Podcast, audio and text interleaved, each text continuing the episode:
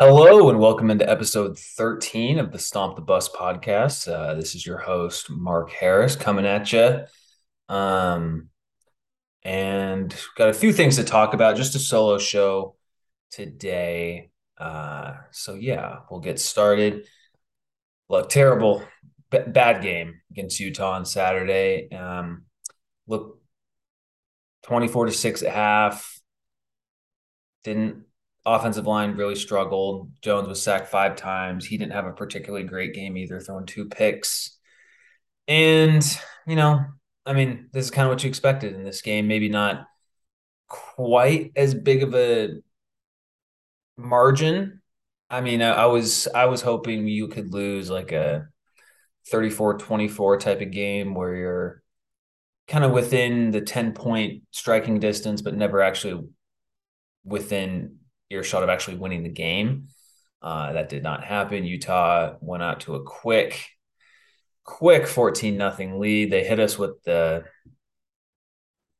hit us with the flea flicker, and I was in the upper deck watching that. You could see it develop. Um, they had guys wide open on that, and obviously they scored a touchdown there. Uh, so, and then they had another fourth down pass. Um, that was actually a pretty good play by Kincaid from Utah to make the catch. So if you want to be the super optimist and say, hey, you know, you got hit with a trick play and and they made a great catch on fourth down to get up early, you could say that. But Utah was moving the ball super well. Um, I mean, they were up 24 to 6 at halftime. Like we can parse here and there, but it, it it showed just how big the gap these the between ASU and Utah is right now. Um, and you know, it was less than a year ago. Less than a year ago, ASU was up 21 to 7 at halftime in Salt Lake City. And since then it's just all gone to shit. So in less than a year, that's how far um, ASU has dropped off come to, to where Utah is. So you know, it was just reality slapping in your face. And, um, you know, there's not really too much to say about the game. I, you know, there wasn't any like obvious, it's hard to judge Aguano, um, on like tactical things he did because the game was just out of hand so quickly. Um, and you know, it, we have USC coming up. Not going to be a whole lot of super in-depth analysis of that game. I think it's probably going to go fairly similar to the Utah game. Maybe the score will be a bit different. Maybe it'll be more of like a I don't know, 45 to 20 USC over ASU. I feel like that I could see that happening, something like that. I don't think I know that USC's defense only held only uh gave up 14 points to Oregon State, but still not totally sold in on that defense. And on the flip side, I know USC's offense only scored 17 points against Oregon State, but I'm also not convinced that we can hold them to a t- point total like that in the Coliseum. So it's going to be another tough game coming up. Um, after the game, Aguano, he mentioned um, thank the fans for showing up and stick sticking by the team. I felt like I saw uh, I think it was Super West Sports on Twitter. Um, they had all the they had all the the top. I think it was the home games of this past weekend, and each team had a percentage of um, percentage of attendees at the game based on their actual stadium size. Uh, so, for example, Oregon State had 109% of their stadium size, but that's also because stadiums be remodeled, and so they fit more people in than they otherwise would have for a normal game this season. But ASU had said they were at like 75%. It definitely wasn't that. It, it was like 50 50, um, maybe like 60 60 40 in terms of filled seats. There was a lot of Utah fans there too. So, not a com- complete embarrassment of a showing like UCLA, but also not great. And I mean, if you're a fan, I'm not going to blame you for not going to these games. Um, you know, they're one and three right now we said when we said after the Eastern Michigan game, they're looking one and five right in the face. And that face is getting closer and closer because UW doesn't look any worse. I know the only saving grace ASU has of winning the UW game uh, on October 8th, I believe it is. Uh, that's going to be a home game at Sun Devil Stadium. So if it's like, if you maybe get 100 degrees that day, you get in the upper 90s. Um, as someone who grew up in Washington, that's a big uh, differentiator from early October temperatures there. So that could be maybe it'll get them a little shock to the system, but I just I don't see how ASU's stopping that offense. Um, so anyway, that's looking a little bit too far ahead. But you know, in this last game, just looking at some of the stats,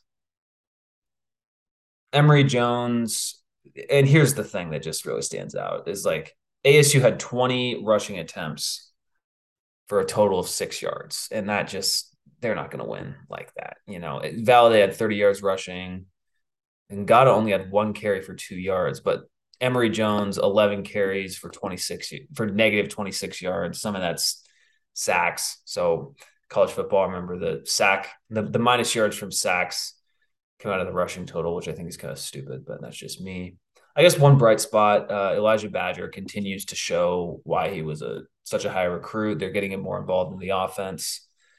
And I mean, look, with ASU this year, that's kind of the things we got to look for. You got to look for the guys that are playing well um, in spite of the team not playing well, you know.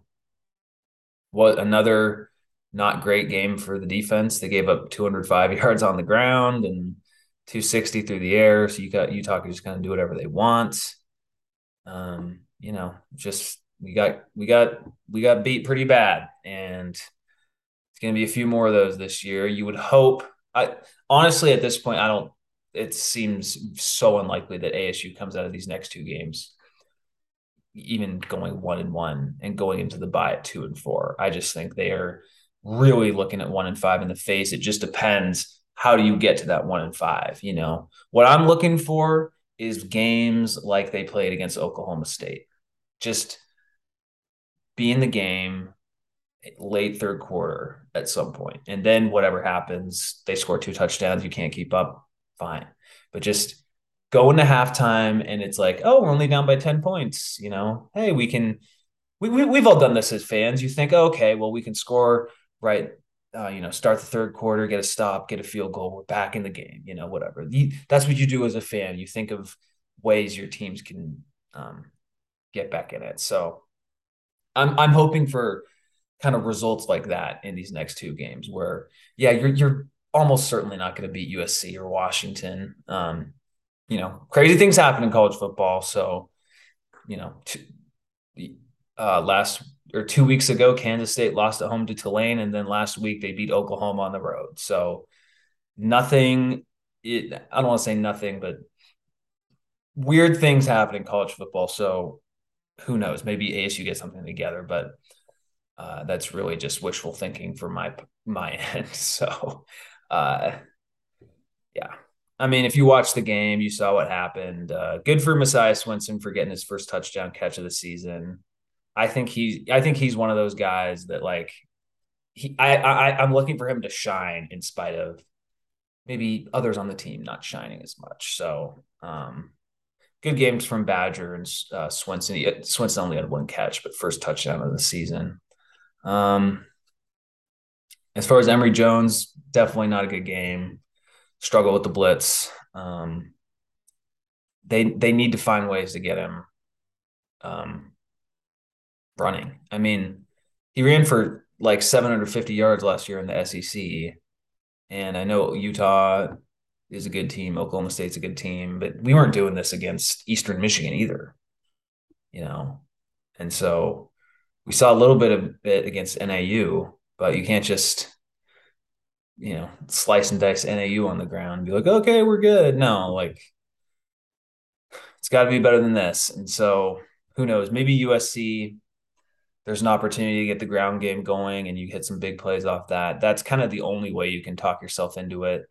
Maybe Caleb Williams give you some turnovers, but that's again, this is just really like stretching stretching reality thin. So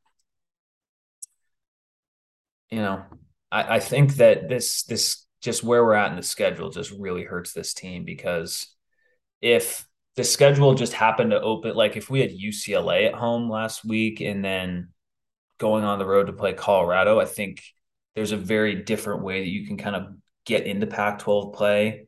Because I don't think we would have beaten UCLA, but I think that that's a much more like we can compete with them than Utah, you know. And then I think we're, I mean, we're, we're better than Colorado.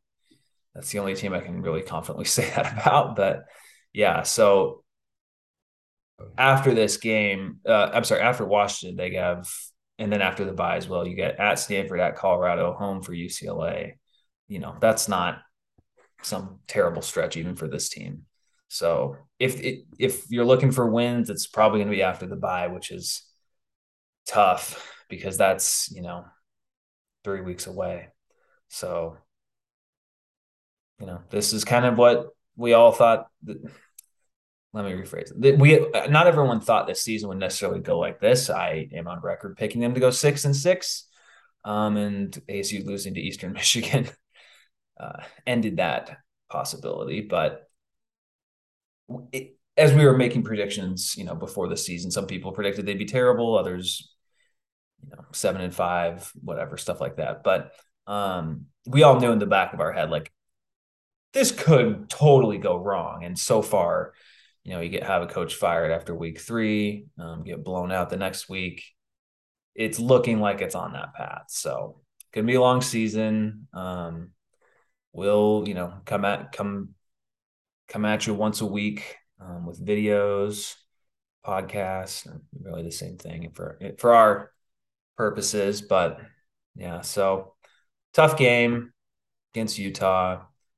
And I mean, the thing is, like, you you you you rush for six yards and you allow them to rush for 205 yards. Uh, like you don't need to be a football a football guy to know that that's just huge issues on the offensive and defensive line um, if that's happening. So and the defensive line was supposed to be one of the i don't want to say better groups but just like a group that you weren't necessarily worried about like you were uh, with a secondary or the offensive line for that matter. Offensive line has a lot of transfers in um, inexperienced guys, so you can see why the offensive line is not doing that well. Um, you know, honestly, like I'm looking at these next two. If if if they do win one of these games, like that would be such a big boon for the program, just because, particularly USC, because then if you beat USC, then that'll attract more people to go to the Washington game, even if they lose. But that'll just be such a big like, oh my gosh, like we this team can actually do something type of moment, you know, because their only win right now is against NAU. So yeah. Um, but I would not pick them. I would not bet them. I know it's a big line. Don't I would not touch them against USC. It's just it's tough to trust this team. I hope Aguano does a good job for the rest of the year. And you know, who knows, maybe he'll be elevated to the full-time head coach. Um, personally, I, I don't think we got into this last week, but just personally for myself, I like Aguano, but I also don't want to get caught in the trap of just keeping the interim head coach going into the next year just based off vibes for lack of a better word you know? Um I know he's a good guy. I know he's a program builder, and I know he has connections to the Valley. So, like, people drawing the line of him becoming the head coach isn't crazy because of all those things I just mentioned. But that doesn't mean he's necessarily the right guy to be the head coach. I mean, you're the largest school in the state, you're one of the largest schools in the country.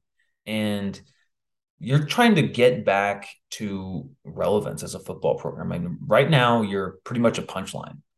Um, and you're kind of lucky that like Colorado exists and Nebraska exists and you know Georgia Tech just fired their head coach. Like you're kind of lucky these uh, these other things are going on in the national college football landscape because like when people said it was a tire fire, like maybe the vibes are good in the building and stuff, but just in terms of on the field results and exterior people looking in and saying, "Hey, this isn't going to go well," like so far they're right, you know, and hopefully the guys on the team um, respond to that. But anyway, uh, regarding Aguano, I just I just don't want him to get the job because people are like, oh, he's an Arizona guy. He knows knows what it's like to be a Sun Devil, which doesn't mean anything when I hear that. Um, just hire the best guy. And I don't think it's this. I also don't think it's this foregone conclusion that if you hire someone else, then Aguano is just 100% going to leave. Um, I, I mean, he could. I don't know, but there are a lot of examples of coaches being elevated to the interim head coach. The team hires someone else, and then the, the interim head coach remains. In fact, I'm pretty sure that's uh, exactly what happened with Texas Tech last year. I'm checking. Um,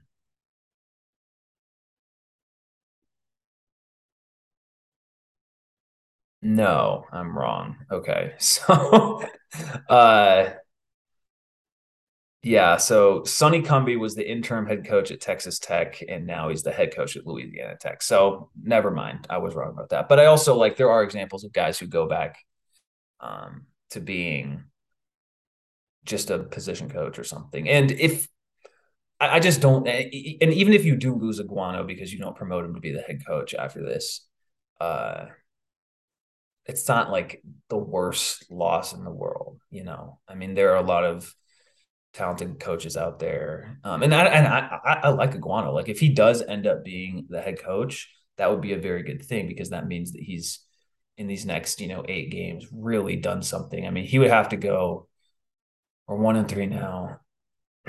You have to go five and three to get to six and six. That seems, uh, I don't, it's hard to say that's doable, but it doesn't oh man, that that seems so hard hard to envision them going six and six from here. And so for him to actually be the head coach, he would need to at least go five and three and probably better. And if you go six and two in these next eight games, that probably means you're beating one of these next two opponents.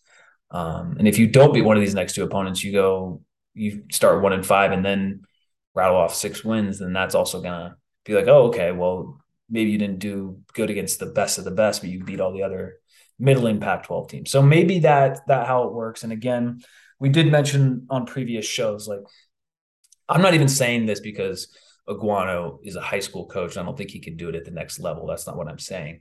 Because there's not one path to become a good college football coach. There's so many different ways people get in. You see examples of like internal hires, like I think that's what Dabo was uh, Ryan Day at Ohio State. Um, and then you see, you know, guys come in from other programs like Kirby Smart going to Georgia, uh, Nick Saban coming back from the NFL, um, Chris Petersen going from Boise to Washington, and so on and so on. So there's not one way um, to get the next coach per se, but I, I just don't want people to be like, oh, we should keep Aguano because he's an Arizona guy and he, you know, the program has good vibes and all this stuff. And it's like, okay, like we know we need to win games. Like, so anyway, that's kind of my thoughts on that. Like I, I just heard some people just getting a little bit too far on the uh, the hype train for Aguano because of all these things that it could be.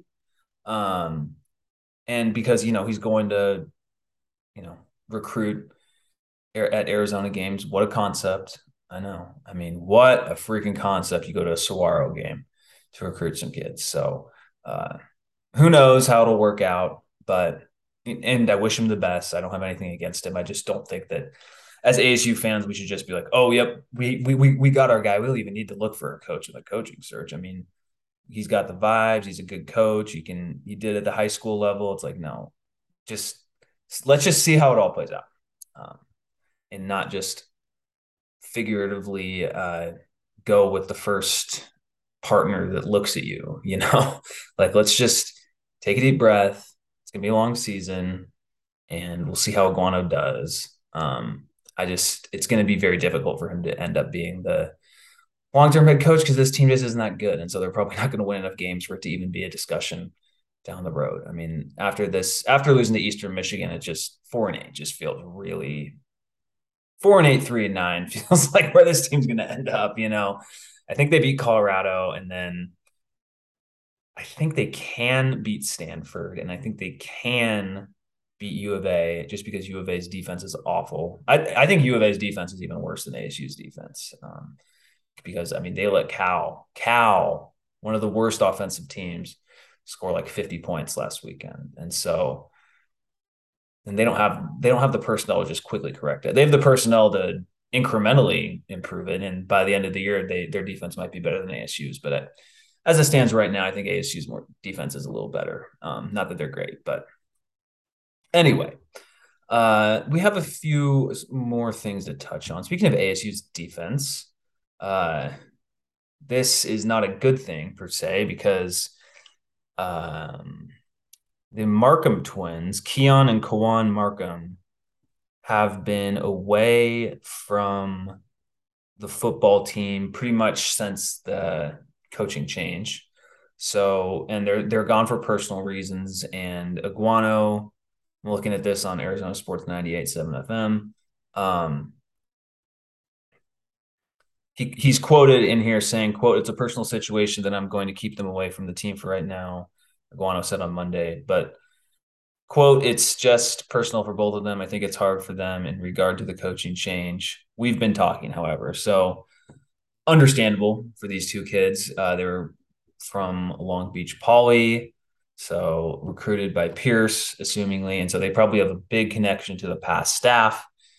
Makes sense. Um, this is something that happens with coaching changes. Not everyone's going to be fully on board, and I don't really blame them. So if this is the last we've seen of Keon and Kawan Markham in Sun Devil jerseys, uh, you know, no hard feelings from me. It's just part of the business, so to speak. And I can't blame them for wanting to leave. I understand why they would consider something else. I mean, this is not a perfect situation right now. And the coach that they went to play for got fired three games into the season. I just, I'm not going to get mad at them for not being a Sun Devil not buying all the way in. I mean, come on.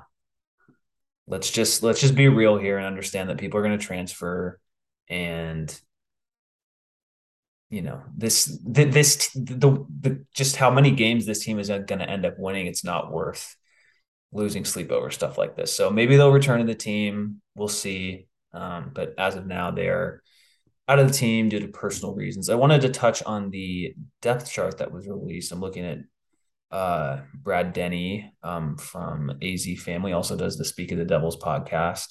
Great ASU podcast. Uh, just looking at uh, the ASU depth chart on his uh, Twitter page. Um, Omar Norman Lott is still listed as out, and he's probably the best defensive lineman on the team, or at least the one with the most uh, potential talent. Obviously, he, big big four star recruit when ASU got him, and it was really the only. I mean, he entered. If you guys remember, he entered his name into the transfer portal or considered doing it, um, and then returned a few days later. So interesting that he decided to come back. Um, and I bet he'll want to get back on the field later this season, but so far he is listed as out. Um, but Ro Torrence, who missed last week, uh, you know, big cornerback that we have, I think got a little injured against Oklahoma State he is listed as being back in. So you get some help in the secondary with the return of Torrence. Um, and yeah, you know, not too many changes to the depth chart. I actually think ASU has been fairly healthy. We're talking about, you know, a handful of guys each week. And you know, for this team, they came in with not having their full allotment of scholarship players, very thin at like the linebacker, wide receiver rooms. And so far, Soelle and Merlin are still playing. Um, a lot of the top wide receivers are still playing. So they they haven't been totally screwed by the injury bug yet. And maybe that's kind of something that uh, could go two ways. Either maybe they kind of maintain this type of injury luck and maybe that could help them snipe off some teams um, down the road that get hit by injuries uh, on their schedule. You never know how it's going to work out, especially if it's a quarterback injury and the backup is just completely inexperienced. We see that all the time in college football. In fact, if Emory Jones got injured, I think we would uh, experience that fate. And you think the team doesn't look good now. Um, Air isn't playing to its potential right now. Uh, Emory Jones goes out, and it's probably not better. But could be totally wrong about that. Maybe Bourguet shines or Paul Tyson shows us something. But anyway, um, it, my larger point is that maybe ASU has injury luck throughout the entire season, or maybe it's just eventually it's going to catch up to them. And in the next few weeks they just get pounded with injuries and the season um, even goes off the goes off the cliff even more uh, if that can if that can happen. So uh, looking pretty healthy entering the UC that that not the UCLA game, entering the USC game. Uh, no Omar Norman Lott will play, but you know, again, we'll just I'm going into this game with no expectations. I hope there's competitiveness and I hope there's fight through the entire game, which there was against Utah. I will give Aguano this. Like the team did not quit. Um, they didn't, you know, obviously didn't play super well, but they did not quit. And with where this team is right now, that's kind of a lot. I don't want to say that's all you can ask for, but that's a good sign of sorts, you know. Um, obviously, it, it may not even change. Honestly, the the difference between them quitting and not quitting is just how much they lose by at this point, you know. Uh, in in regards to these next two games, I think them actually like buying in and continue to um, want to improve and stuff. I think that will help them, especially when they're playing teams like uh, like a Stanford coming up. Um, that's Stanford's had a bad start to the season too. So if you can at least continue to try and continue to keep trying to improve as the season goes on and not throw in the towel, you might be able to beat a Stanford. Maybe you can pick off a UCLA. Uh, who knows? Um, and in Colorado, you might not even have to try and still beat them. So uh, at least at least we have Colorado. Um, Colorado, which actually has not fired Karl Dorrell yet, and I bring that up because another school in the Power Five has made a coaching um, firing. That would be Georgia Tech over the weekend. They fired Geoff, uh, fired head coach Geoff Collins. Uh, and they also fired their athletic director, Todd Stansbury. What a concept. You actually fire that athletic director as well. I wish Michael Crow could have seen what they'd done at Georgia Tech. It was pretty innovative over there. Um, yeah, they they went a little further than ASU did, I guess. But anyway, when it comes just specifically to coaching, not going to go too far down the athletic director change rabbit hole that many ASU fans desire. I would maybe not many, most ASU fans desire. Um, anyway, we have another coaching job that's on the market, uh, joining ASU Nebraska and it, joining ASU Nebraska. So, um,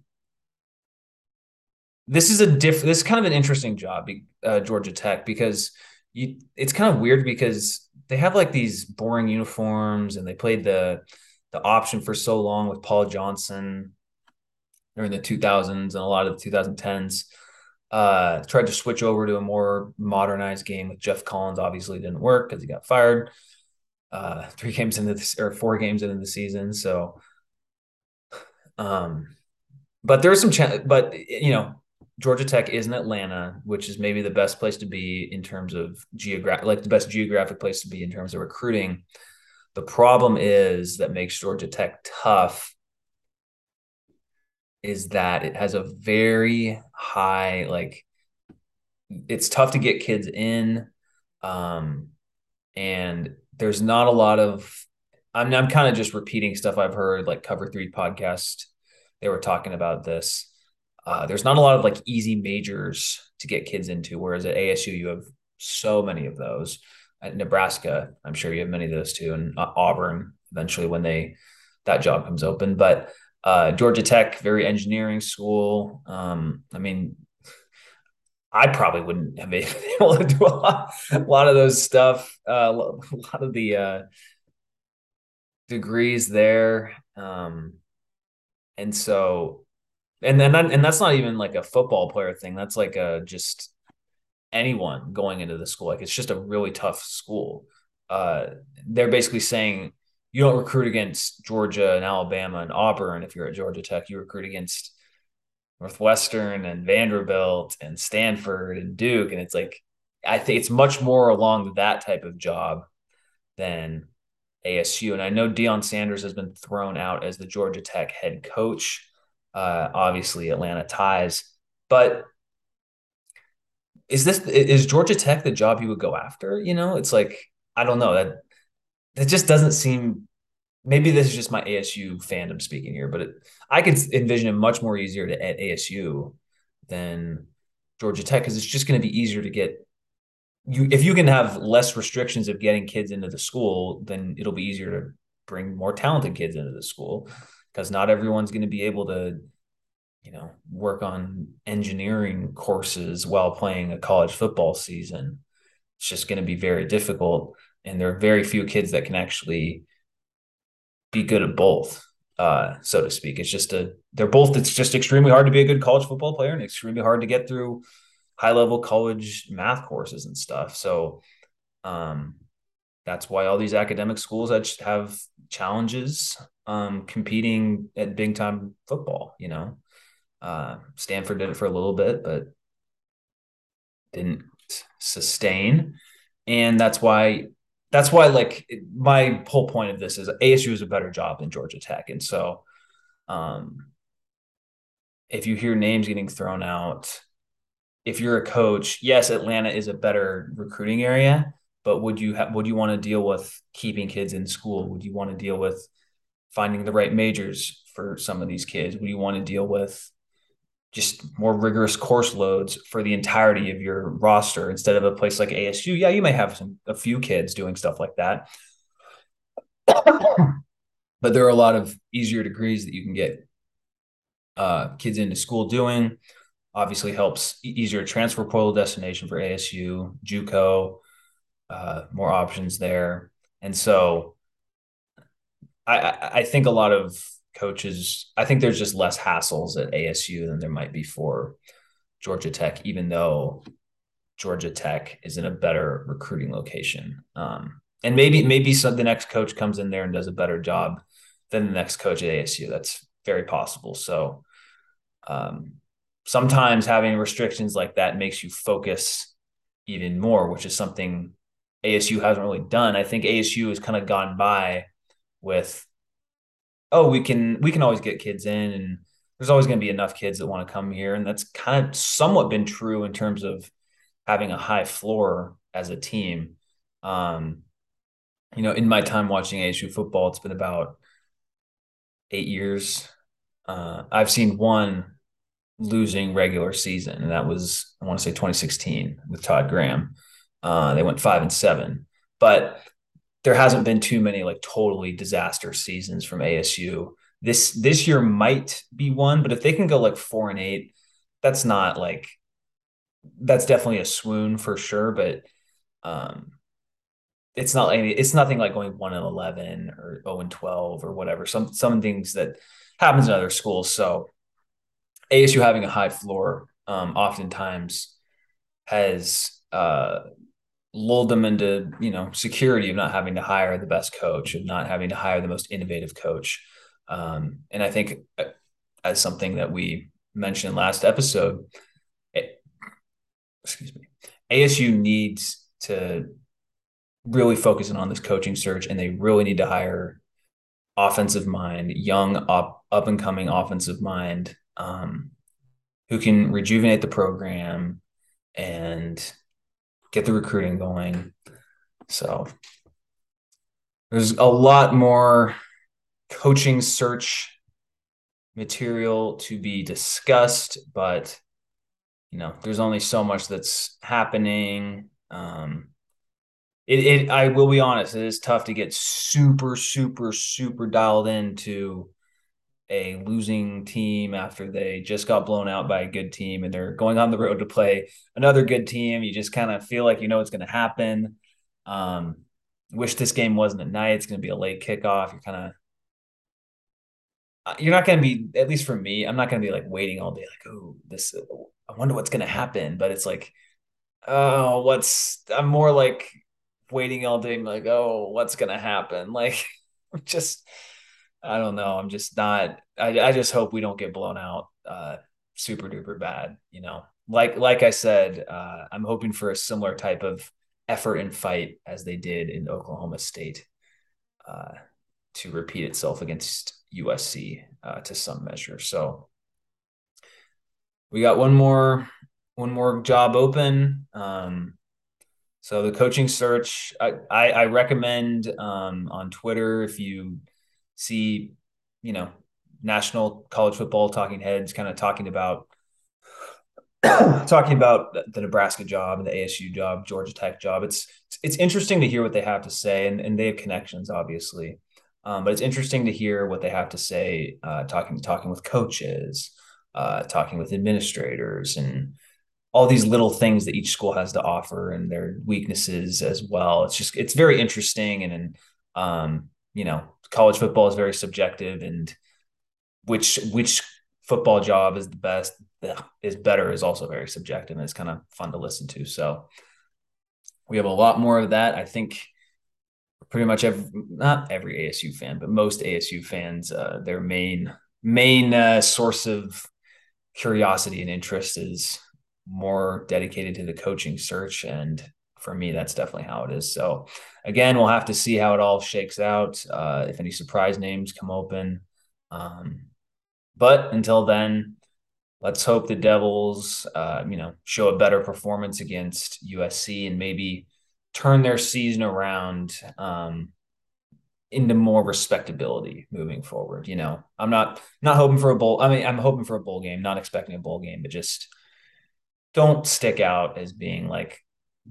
Let me put it this way: the the goal for the rest of the season should be be considerably better than Colorado and luckily they they get to play. But don't be like kind of better than Colorado. Be considerably better. Um, that's where we're at. So anyway, not expecting ASU to win this weekend. Um, hopefully the ground game gets going a little more. USC will probably give you some opportunities to do that, but they'll probably torch you on the other end too. So uh, score prediction, I'll say 45 to 23 UCLA. Oh my gosh, UCLA, USC. Hey, I got I got the two schools mixed up. They're they soon won't be in our conference anyway, so they don't deserve my respect. All right.